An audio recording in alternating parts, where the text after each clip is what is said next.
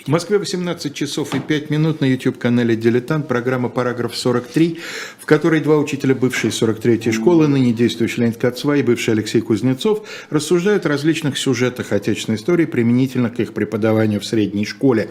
Сегодня вторая часть мини-цикла, который мы назвали известнейшей фразой, принадлежащей поэту Некрасову «Распалась цепь великая». Распалась и ударила одним концом по барину, другим по мужику. Но о том, как по барину и по мужику мы будем говорить в следующих передачах. Сегодня... Вероятно. Да, вероятно.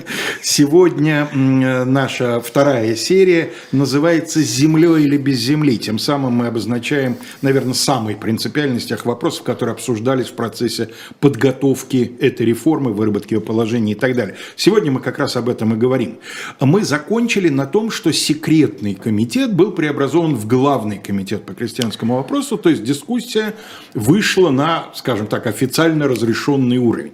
Да, она стала публичной, и э, ввиду того, что она стала публичной, во всех э, губерниях пришлось создавать немедленно губернские дворянские комитеты э, по крестьянскому делу по одной простой причине. Получалось бы иначе, что вот государь э, хочет крестьян освободить, э, дворяне противятся этому царскому желанию. Очевидно, что это могло вызвать э, довольно массовые крестьянские бунты. Именно поэтому князь Гагарин тогда и говорил, когда рескрипт был разослан во все губернии, что думали, что решили судьбу крестьян только в трех прибалтийских губерниях, прошу прощения, литовских, конечно, губерниях, mm-hmm. не прибалтийских, а на самом деле решили весь вопрос. То есть, иными словами, приказа создавать такие комитеты не было, но обставлено все было так, что их да, невозможно, невозможно было не создать. Их невозможно было не создать, совершенно верно. Ну и э, вообще в инструкции МВД э, там как раз рекомендация такие комитеты создавать, несомненно, была. А в самом рескрипте предписывалось создать такие комитеты именно в трех э, литовских губерниях. Э, надо сказать, что практически во всех э, губернских комитетах, за единственным исключением, о котором чуть ниже, преобладали в этих губернских комитетах крепостники. То есть дворянские депутаты, которые всеми силами старались ну, не то чтобы удержать крестьян в, крепостном, в крепостной зависимости, э, но, так сказать, отпустить их э, на условиях как можно более выгодных для бар и как можно менее выгодных для самих крестьян. И тем самым как можно более крепко привязать их даже после отмены крепостного Конечно, права к этим барам. поставить вот этих бар в зависимость. То есть заменить формальное крепостное право, так сказать, неформальным, ну, да, фактически. Давай все-таки не говорить о крепостном праве неформальном, а неформальной зависимостью. Mm.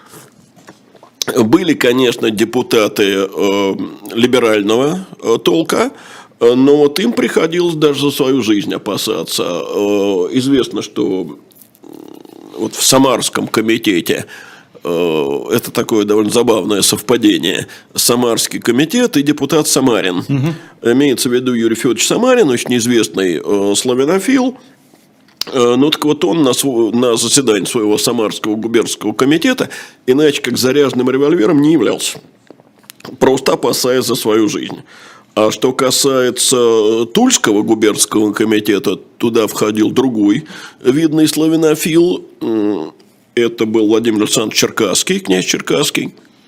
Э, так его, его просто пытались, э, так сказать, отправить на тот свет, организовать убийство под предлогом дуэли. Э, ну, э, как-то, так сказать, обошлось. Э, и, конечно, дело не ограничивалось только самими так сказать, дискуссиями в комитете. Но дело в том, что помещики, когда они разрабатывали вот эти проекты, они старались ввести туда выкуп не то что усадьбы, а самих ревизских душ, то есть крестьянской личности пытались э, лишить э, крестьян э, права пользования полевым наделом после окончания переходного периода, вот год-два.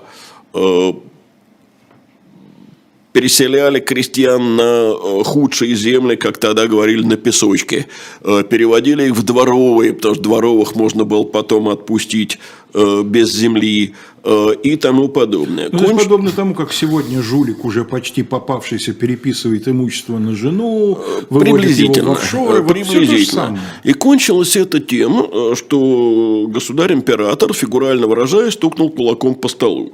То есть в марте 1958 года он, э, во-первых, специальным распоряжением такие действия запретил, а во-вторых, объявил выговор, высочайший выговор, была такая форма э, тем дворянским депутатам, которые посмели требовать выкуп за личное освобождение, потому что уже в рескрипте говорилось о том, что э, выкуп за усадьбу, а личное освобождение бесплатное. И так же, как и в период подготовки рескрипт на зиму, э, оплотом подготовки реформ стало э, Министерство внутренних дел.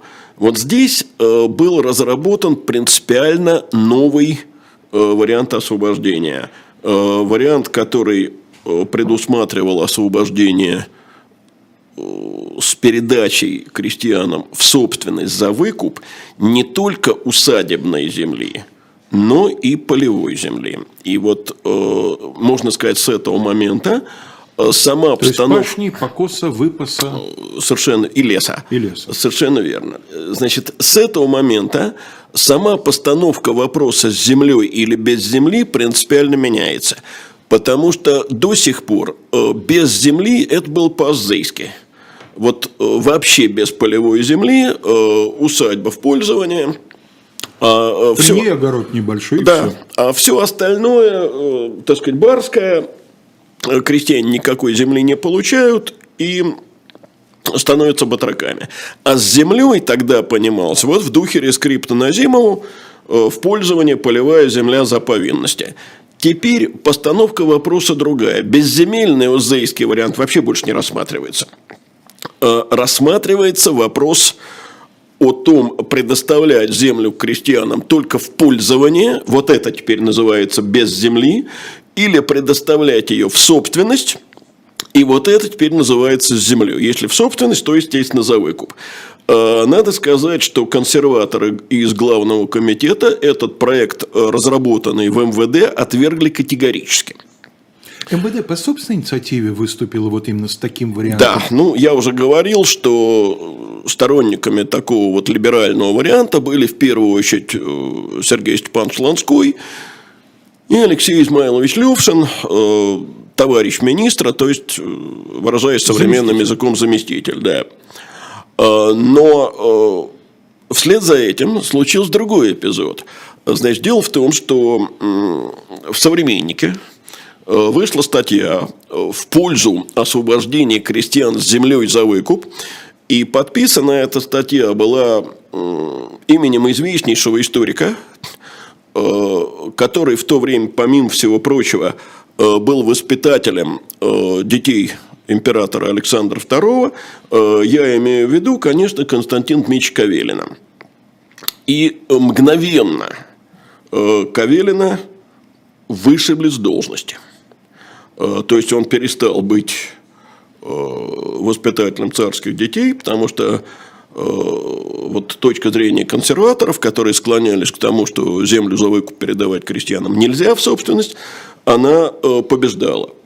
Надо сказать, что вообще все, вся эта полемика вышла на странице печати, и ну вот современник пишет, это вообще очень интересно представить себе это время. Э, потому что мы говорим о том, что было сделано. Вот, э, ну, вот реформ провели такую, э, результаты были такие. Это все, конечно, замечательно. Но дело в том, что это все бурная общественная жизнь. Вот что современник пишет по этому поводу. С открытием губернских комитетов... Современник журнал? Или современник нет, нет, нет, человек? Человек современник пишет. Это мемуары. Э, с открытием губернских комитетов в первый раз на обсуждении выбранных коллегиальных собраний передавался вопрос государственной важности. Э, можно сказать, что это происходит в первый раз э, со времен Екатерининской уложенной комиссии, которую все-таки к тому времени же никто не помнит. Прошло 90 лет. лет. Да. Почти было... 100, уже больше 90. Ну, там был 67-й год, а, ну да, здесь 58-й, 50, да, 91, 90. не разница. Окей. И вот он пишет, надо было учиться говорить, учиться молчать и слушать, когда другие говорили, учиться письменно излагать свои мнения – все это для России до тех пор не говорящей и не пишущей трудно было усвоить. А вот воспоминания Льва Толстого. Э, появились журналы под самыми разнообразными знаменами. Журналы, развивавшие европейские начала на европейской почве, но с русским миросозерцанием, и журналы исключительно на русской почве, развивавшие русские начала, однако с европейским миросозерцанием. Э, ну, в общем, сказано действительно, так сказать, не без сарказма, мне кажется. Э, при этом, понимаешь, надо еще иметь в виду, вот мы об этом уже говорили немножко, что возникла некоторая мода на либерализм, а консерваторы как-то вот они оказались э, в этот момент, ну, не то чтобы безгласные, но почти безгласные, потому что, ну, вот смотри, Э, кто такие консерваторы э, Николаевского времени? Сторонники теории официальной народности, да? Ну, Булгарин. В 1957 году Фадея Венедиктовича грохнул паралич. Э, Погодин, ну мы уже говорили, что Погодин пересмотрел взгляды свои. Шевырев. Да, Шевырев и Грич, они влияние как-то утратили, но у Шевырева уже очень был Э, такой и высокопарный, и старомодный к тому времени слог. А новые люди вот в этом лагере э, практически не появляются именно потому, что вот... Э, Катков еще пока у либералов. Катков, да, Катков, которого ты упомянул в прошлый раз, а оказалось, что это Чернышевский. И ты помнишь, ты сказал, что не так они сильно тогда различались. Да. Совершенно верно. Михаил Никифорович станет окончательно консерватором, ну, в общем, пусть Каракозовского выстрела в 1966 году. Э, очень сильное влияние в это время э, у славянофилов. Э, вот как раз я называл Самарина и Черкасского. Оба они славянофилы. И они, в общем, довольно серьезное окажут влияние на осуществление крестьянской реформы. Что касается Каткова, да, Катков в это время издает журнал «Русский вестник», в то время еще вполне либерально-западнический, mm-hmm. это он потом станет таким официозом. И, э, пожалуй, близки к нему э, взгляды тверских э, либеральных помещиков. Вот я сказал, что единственный был, единственный да. был губернский комитет, где преобладали в его составе не крепостники, а либералы, так это был именно Тверской комитет. Почему так сложилось?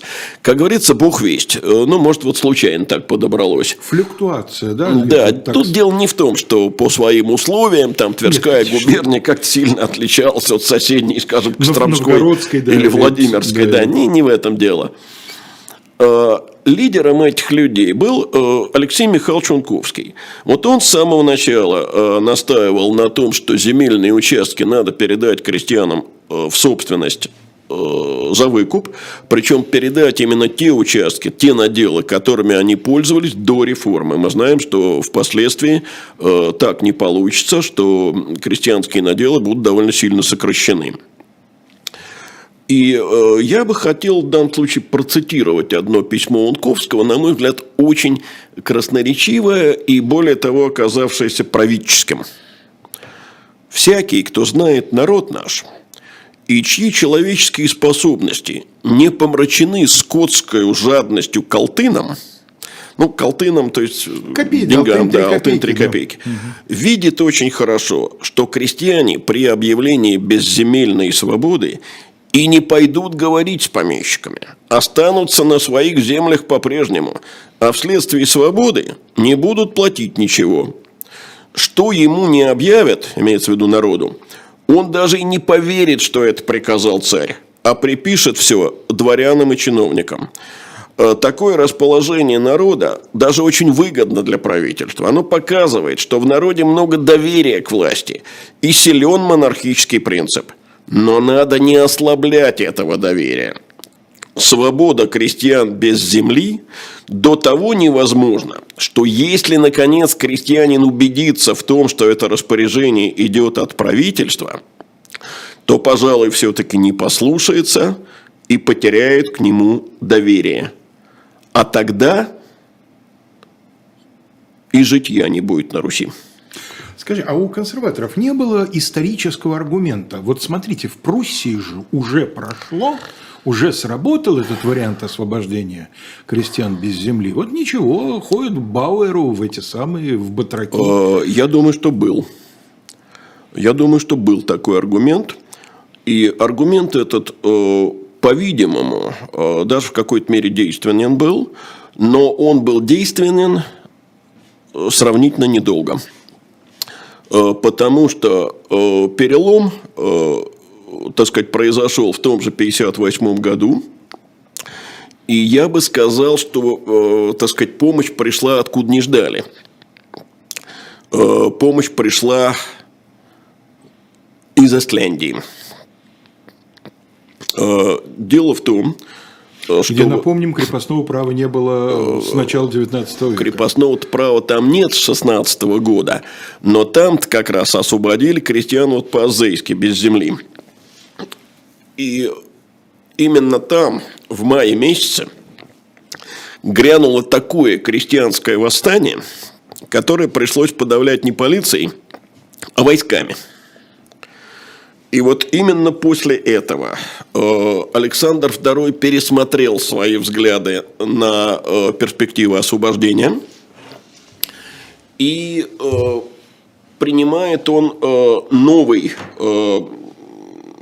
так сказать, проект, новую программу освобождения под диктовку царя принимает эту программу главный комитет. И теперь уже э, допускается предоставление крестьянам э, в собственность за выкуп э, именно не только усадебной, но и полевой земли. Вот это перелом. Ну, а теперь пришла пора поговорить о помещичьих проектах, о том, какие были варианты этих проектов. Карту, наверное, надо показать здесь. Вы дайте нам, пожалуйста, вторую картинку, там карта. Все, наши зрители ее Да, уже надо сказать, что э, вообще проектов, э, которые поступили в Петербург, оказалось немало. Э, их э, было более сотни.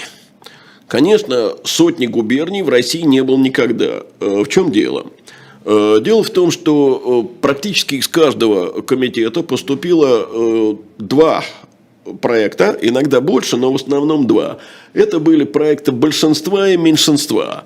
Э, Ну, соответственно, везде, кроме э, Тверского комитета, проекты большинства были э, проектами достаточно консервативными. Но в данном случае нам важно другое. Важно понимать, что вообще помещичьи проекты, грубо говоря, разделены, могут быть на три большие группы. Э, Причем э, по принципу не консервативный, либеральный, а по принципу вполне географическому. Э, Можно выделить в России три зоны. Это зоны, соответственно, не черноземная, черноземная и степная. Вот на той карте, которая здесь показана, степная зона самая южная. Ну, э, То есть степная зона коричневым цветом, да, Да. розовым цветом, Вредное можно ли это назвать розовым, ну таким, да. Грязно-розовым. э, Показаны черноземные губернии и желтым цветом самая большая северная часть не черноземная. Да, конечно. Э, Запад мы сейчас не рассматриваем. Дело в том, что карта не совсем... Не совсем про то. Да. И вот эти цвета, там зеленый, голубоватый такой, они о другом. Разница здесь была вот в чем. Э, В черноземных губерниях дорогая и прибыльная земля. Земля здесь для помещика главная ценность. И поэтому помещики готовы были идти э, на уступки в других вопросах для того, чтобы землю сохранить за собой. Э, В особенности это касается так называемого западного края и юго-западного края, то есть современной правобережной Украины, ну и отчасти территории Беларуси.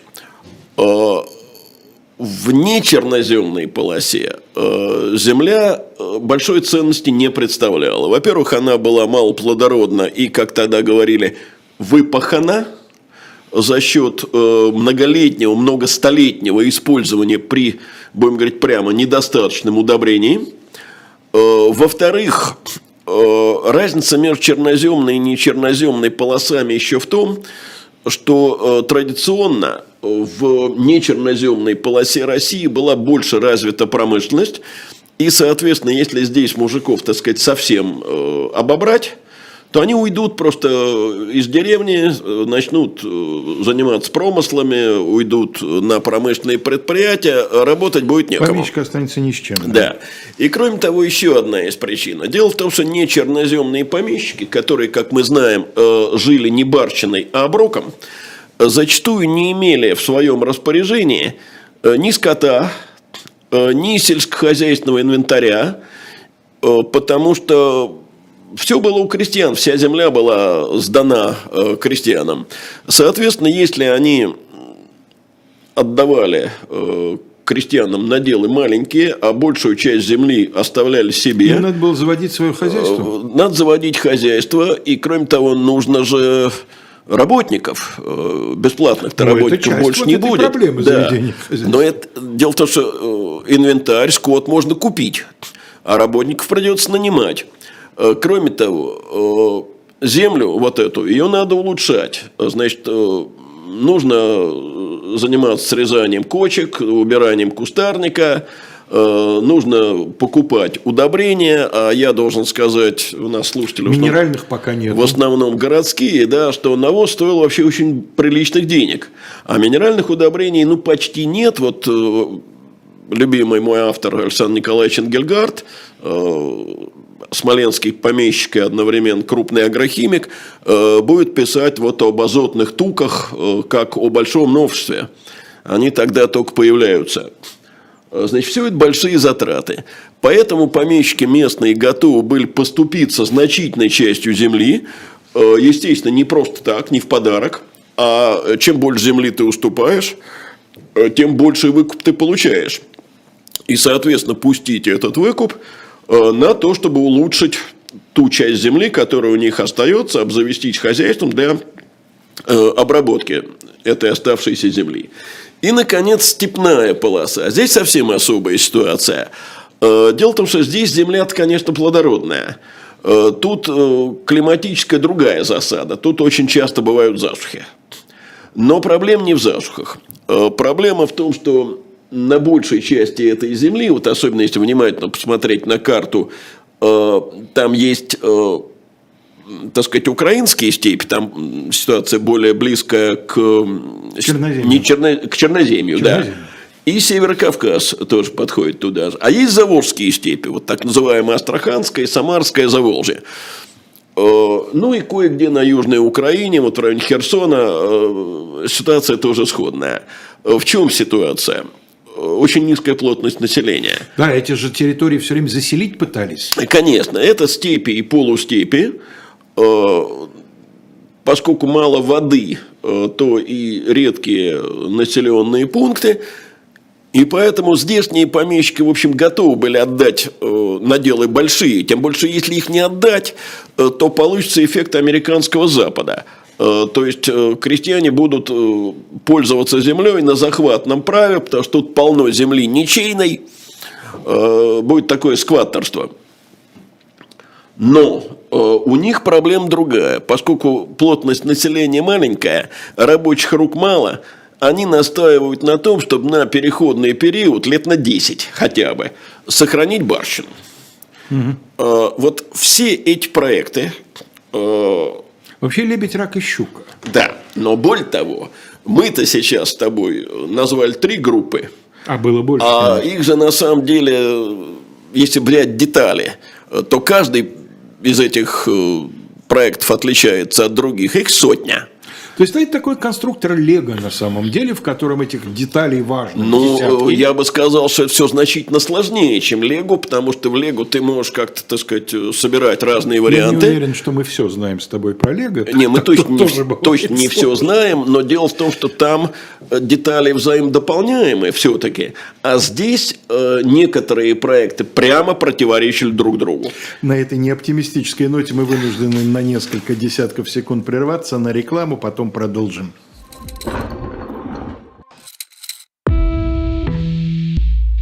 Вы лучше других знаете, что такое хорошая книга.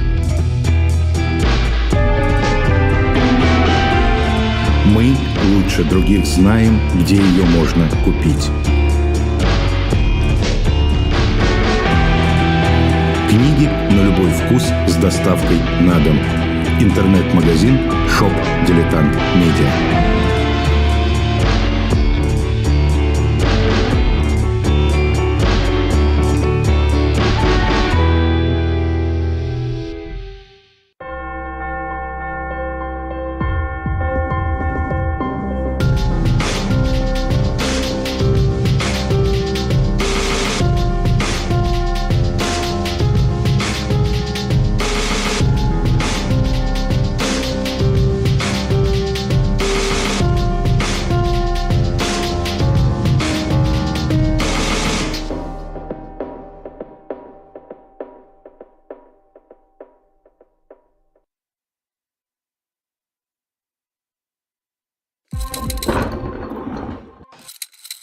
Наш кормилец shop.diletant.media предлагает вам, как обычно, богатую и разнообразную и по своему типу, и по своей стоимости, вообще по всему литературу. Ну, а мы сегодня конкретно хотели бы представить вам, э, по крайней мере, на моей памяти точно впервые, может, коллеги уже представляли, эм, книгу одного из основоположников детективного жанра Мариса Леблана «Возвращение Арсена Люпена». Ну, как вся наша литература с печатью от эхо, а при вашем желании можно заказать и подписи отдельных ваших любимых ведущих. Правда, это удлиняет доставку, потому что ведущий, ведущего сначала надо отловить, чтобы он эту подпись поставил.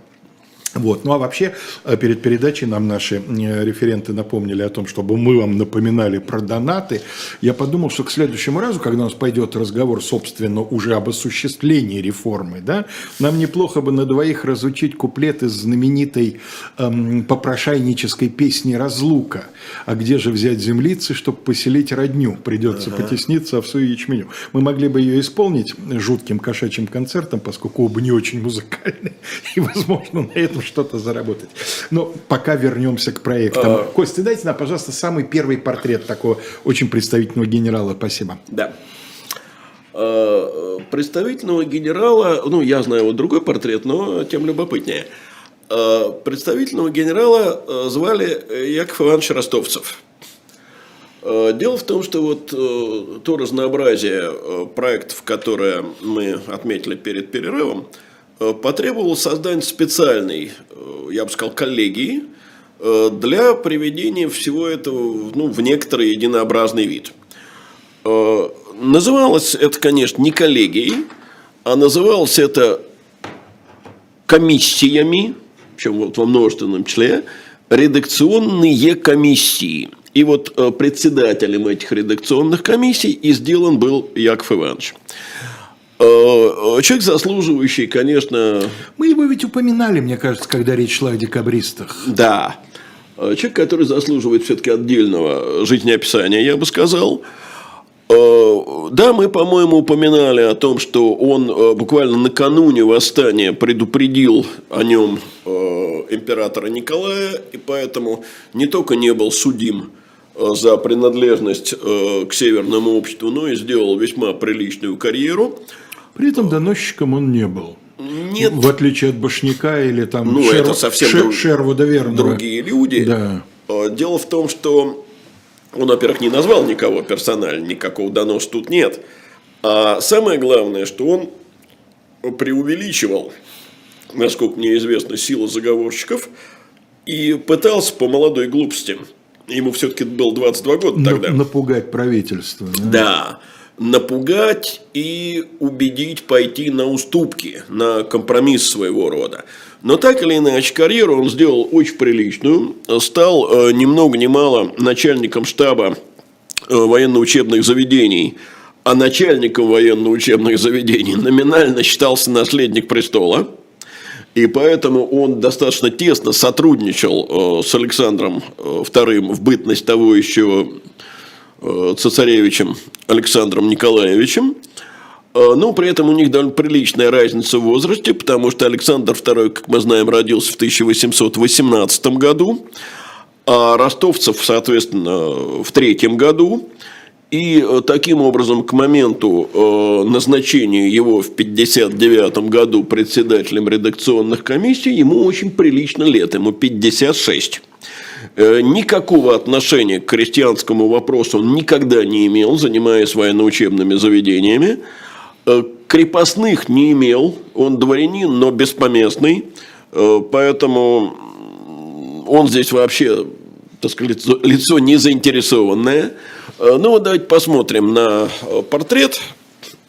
Я говорю, что я другой немножко портрет его знаю, но тем не менее Ой, а верните его, пожалуйста. Да, пусть он будет пока.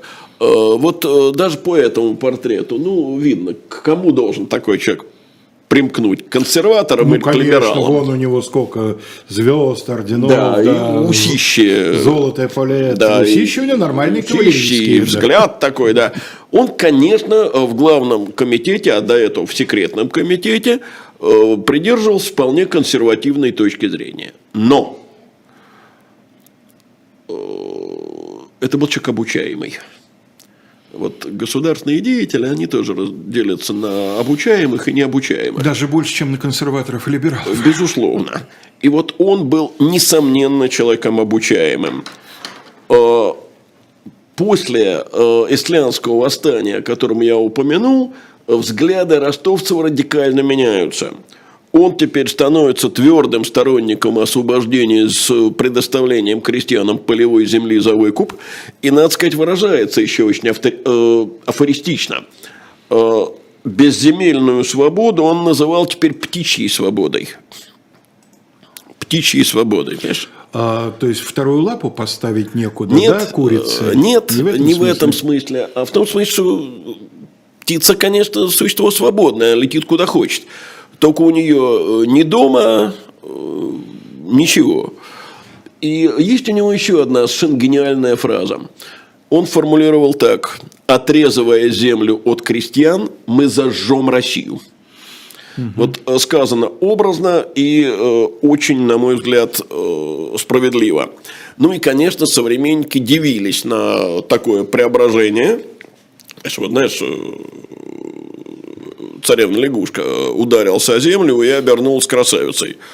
Э, Значит, вот ростовцев, э, так сказать, консерватор и реакционер ударился о землю, обернулся прогрессистом.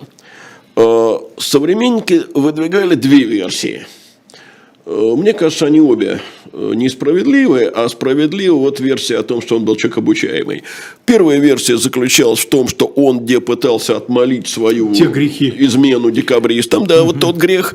А вторая версия, Тем более, что они начали возвращаться. да, конечно. Они уж в 1956 году начали возвращаться.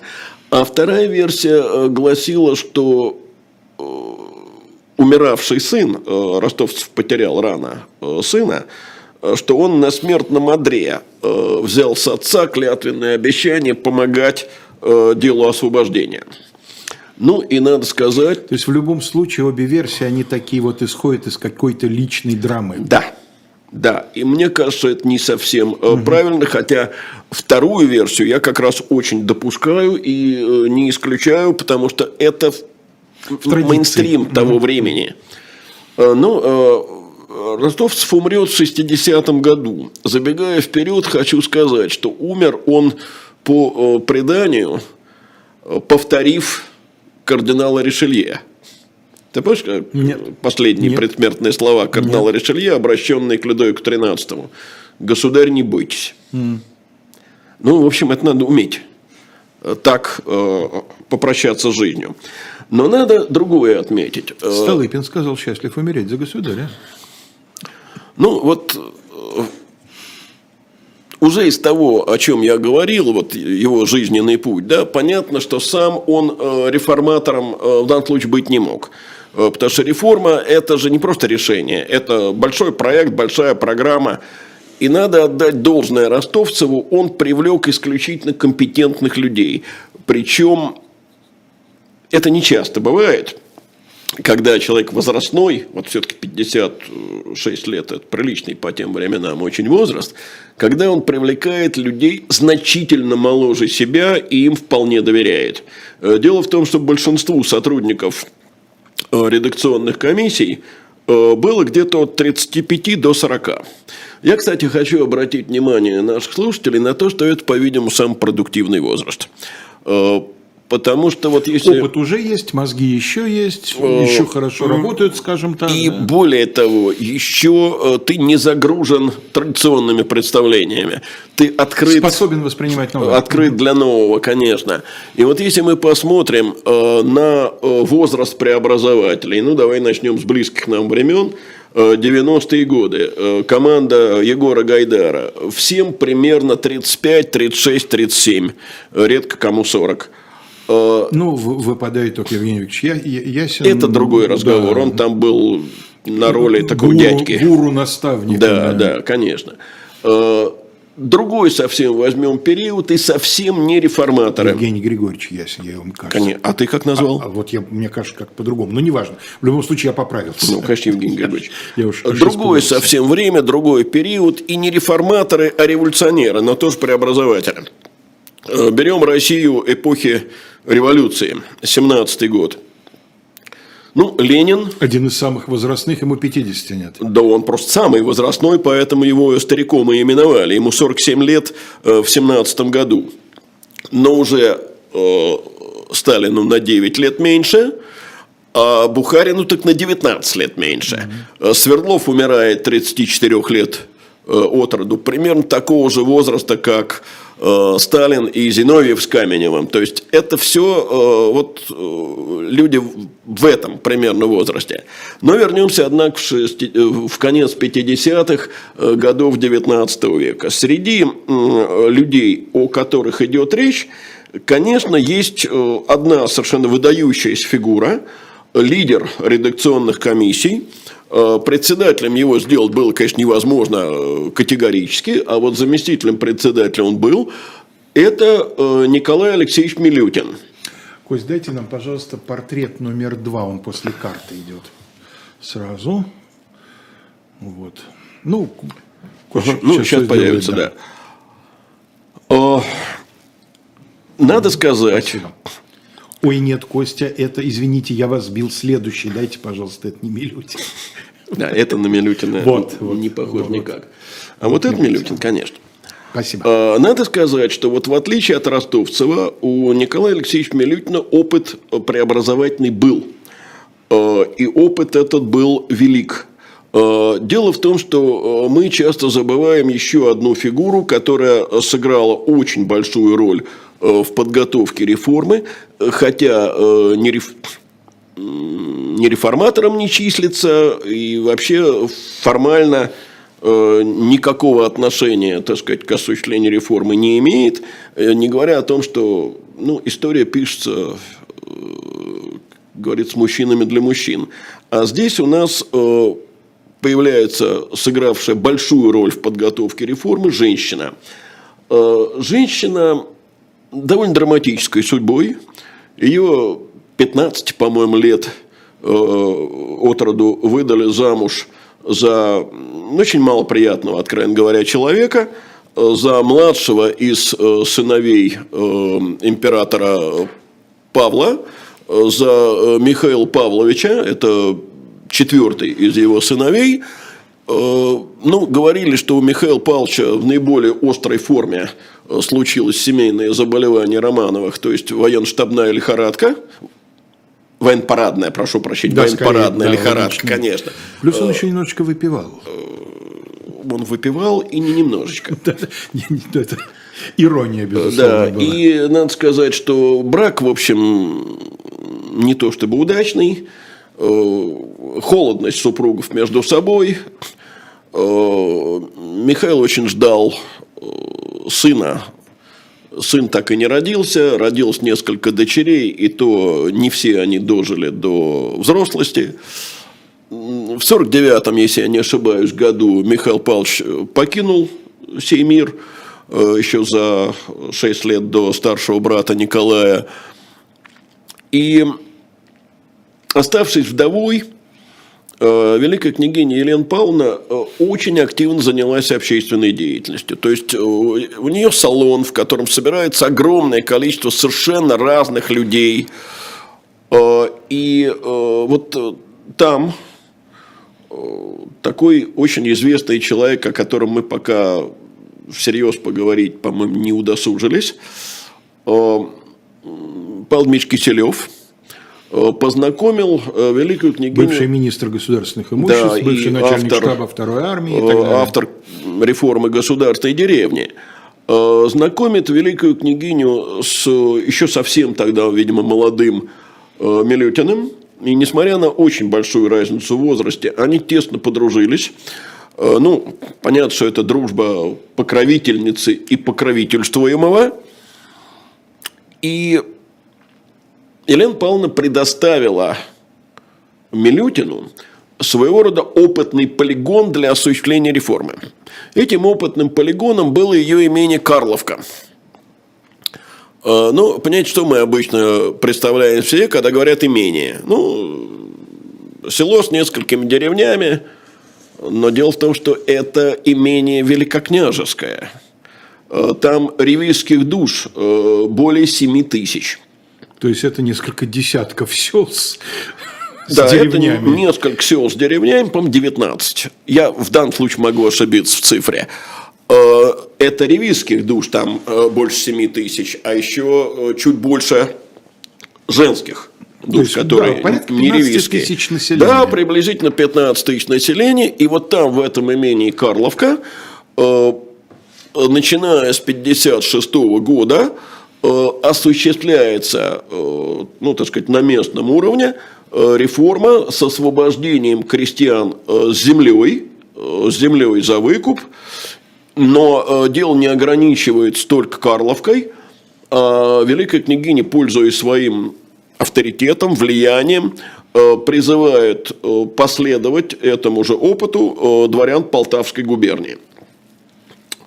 При этом Полтавская губерния входит в черноземную полосу, то есть это Конечно. одна из самых проблемных и дискуссионных Конечно. частей страны с этой точки зрения. И надо сказать, что э, вообще редакционные комиссии работали э, с колоссальной интенсивностью. Э, материалы рассылались и министрам, и губернаторам, и предводителям дворянства, и дворянским комитетам – и, кстати сказать... Это первое публично, по крайней мере, если брать э, такую вот, ну, то, что называется, образованную публику, публично осуществляемая реформа. Да? Реформа в режиме совершенно, реального времени. Совершенно верно. Реформа, которая проводится все-таки в известной мере с опорой на общество. Но в известной мере. О чем, может быть, удастся чуть позже сказать. В газетах печатаются какие-то отчеты? Вот рассылаются бумаги казенным людям. Насколько я понимаю, э, в газетах отчеты не печатаются, а печатаются... Эм, мнения, да? Мнения, э, обсуждения в губернских комитетах и так далее. Ну, то есть, все равно некое эхо в газетах и в литературных журналах появляется в виде хотя бы там индивидуальных мнений. Да, но ты понимаешь, дело в том, что вообще верховная власть обсуждать подготовленный проект э, в дворянских комитетах не хотела. Э, не хотел, понятно, почему, потому что большинство э, помещи консервативное. И поэтому было решено поступить, ну, так можно поступать только в авторитарном, конечно, государстве. Вызвать в Петербург от каждого губернского комитета по два представителя. Ну, нормальное решение, да? Был... Ну, напоминает чем-то парламент э, да. Эдуарда Первого. Но по, вот по ничего подобного. Оказывается, ничего подобного. Дело в том, что вызывали одного представителя от большинства и одного от меньшинства. Тем самым большинство и меньшинство моментально уравновешивая. В общем, прямо скажем, что это не совсем э, демократичная мера. Значит, в августе в столицу прибыли представители от э, нечерноземных губерний. Э, в феврале 60-го от черноземных и степных. И надо сказать, что э, вот тот проект, э, который э, редакционные комиссии подготовили, э, многие депутаты э, постарались перепортить. Э, Значит, более того, они вообще не хотели признавать этот проект, а настаивали на том, чтобы решение было передано собранию дворян э, чтобы дворянские съезды избрали вот такую дворянскую ассамблею, и она бы принимала уже окончательное решение. Э, Но тут уже в очередной раз э, Александр II проявил свою волю и заявил так, если эти господа думают своим попыткам меня испугать, то они ошибаются. Я слишком убежден в правоте возбужденного нами святого дела, чтобы кто-либо мог меня остановить в довершении оного. Вот я хотел на, на это как раз обратить внимание, когда мы говорили об Александре Первом, сколько проектов вроде бы им поддержанных накрылись медным тазом и остались проектами из-за отсутствия ясно выраженной воли. Вот у Александра II в этом вопросе она была. Э, да, это верно. И, конечно, характеры их различные. Александр II, э, ну, о нем довольно часто говорят, что это консерватор, ставший реформатором. Э, он более волевой человек, чем дядюшка. Но э, в оправдании Александру Первому я хотел бы сказать, что совершенно другое соотношение сил. И соотношение сил это объяснимо, потому что э, я позволю себе еще раз э, привести цитату э, Василия Осиповича Ключевского, который звучал в прошлый раз, э, потому что Севастополь ударил по застоявшимся умам. Э, Уже обстановка изменилась, уже другое дворянство, уже э, другие э, силы у оппозиции. Но вот я сказал о том, э, что ну вот такая поддержка редакционных комиссий э, в обществе, она все-таки, ну как сказать, до известной степени. Она в известной мере. Э, Почему? Э, Понимаешь, э, дело в том, что в ходе э, подготовки реформы встал еще и вопрос о новых принципах управления. И представители некоторых губернских комитетов э, говорили, что нехорошо, э, что все управление крестьянством э, перейдет в руки чиновничества. Э, Многие дворянские депутаты уже там, в губернских комитетах, заговаривали не только о крестьянской реформе, но и о перспективах самоуправления и суда. Вот это, значит, будущее земская и судебная реформа, о которых будем говорить отдельно. Категорически э, члены редакционных комиссий и прежде всего сам Милютин э, стали стеной. Э, Милютин говорил по этому поводу так. «Никогда, пока я стою у власти, я не допущу каких бы то ни было притязаний дворянства на роль инициатора в делах, касающихся интересов и нужд всего народа. Забота о них принадлежит правительству, ему и только ему одному принадлежит всякий почин в каких бы то ни было реформах на благо страны». Вот за полвека до этого действительно можно было и в Шлиссельбург отъехать за такие слова. Какой народ, да, какое Ты общество. понимаешь, это с одной стороны так, а с другой стороны здесь же другая проблема возникает. Э, Проблема эта заключается в том, что либеральные э, чиновники и либеральное общество, вот либеральные бюрократы, как э, любят историки писать, и либеральное общество оказываются по разные стороны баррикад. Что пишет Алексей Михайлович Унковский?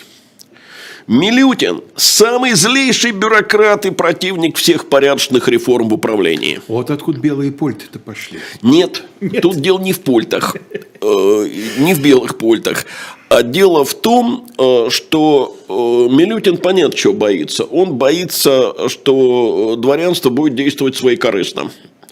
Унковский чего боится? Бюрократического произвола. И я хочу обратить внимание на мнение двух историков, чрезвычайно мною уважаемых. Одного мне довелось только читать.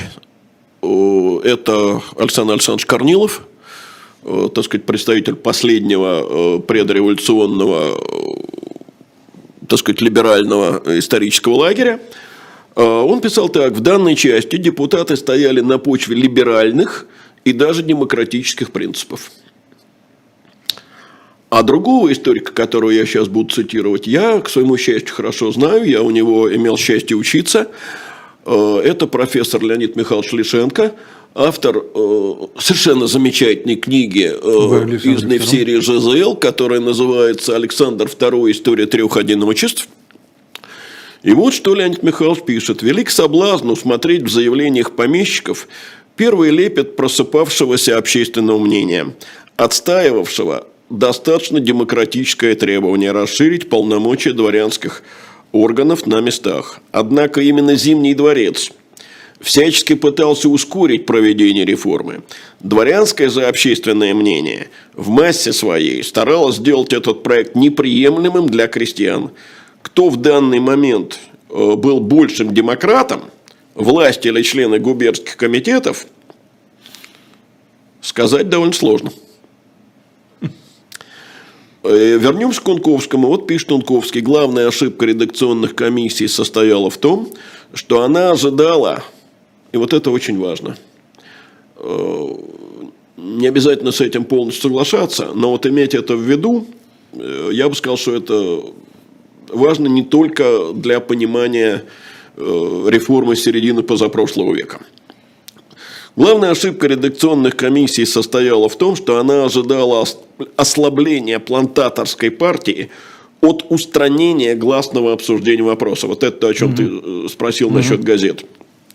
Напротив, она отняла этим силу у сторонников реформ и у самой себя – и вот э, это, конечно, э, заставляет нас, э, ну, людей, переживших э, рубеж 80-х, 90-х годов прошлого века, э, задуматься над тем, почему э, в период перестройки экономические реформы потребовали подкрепления гласностью.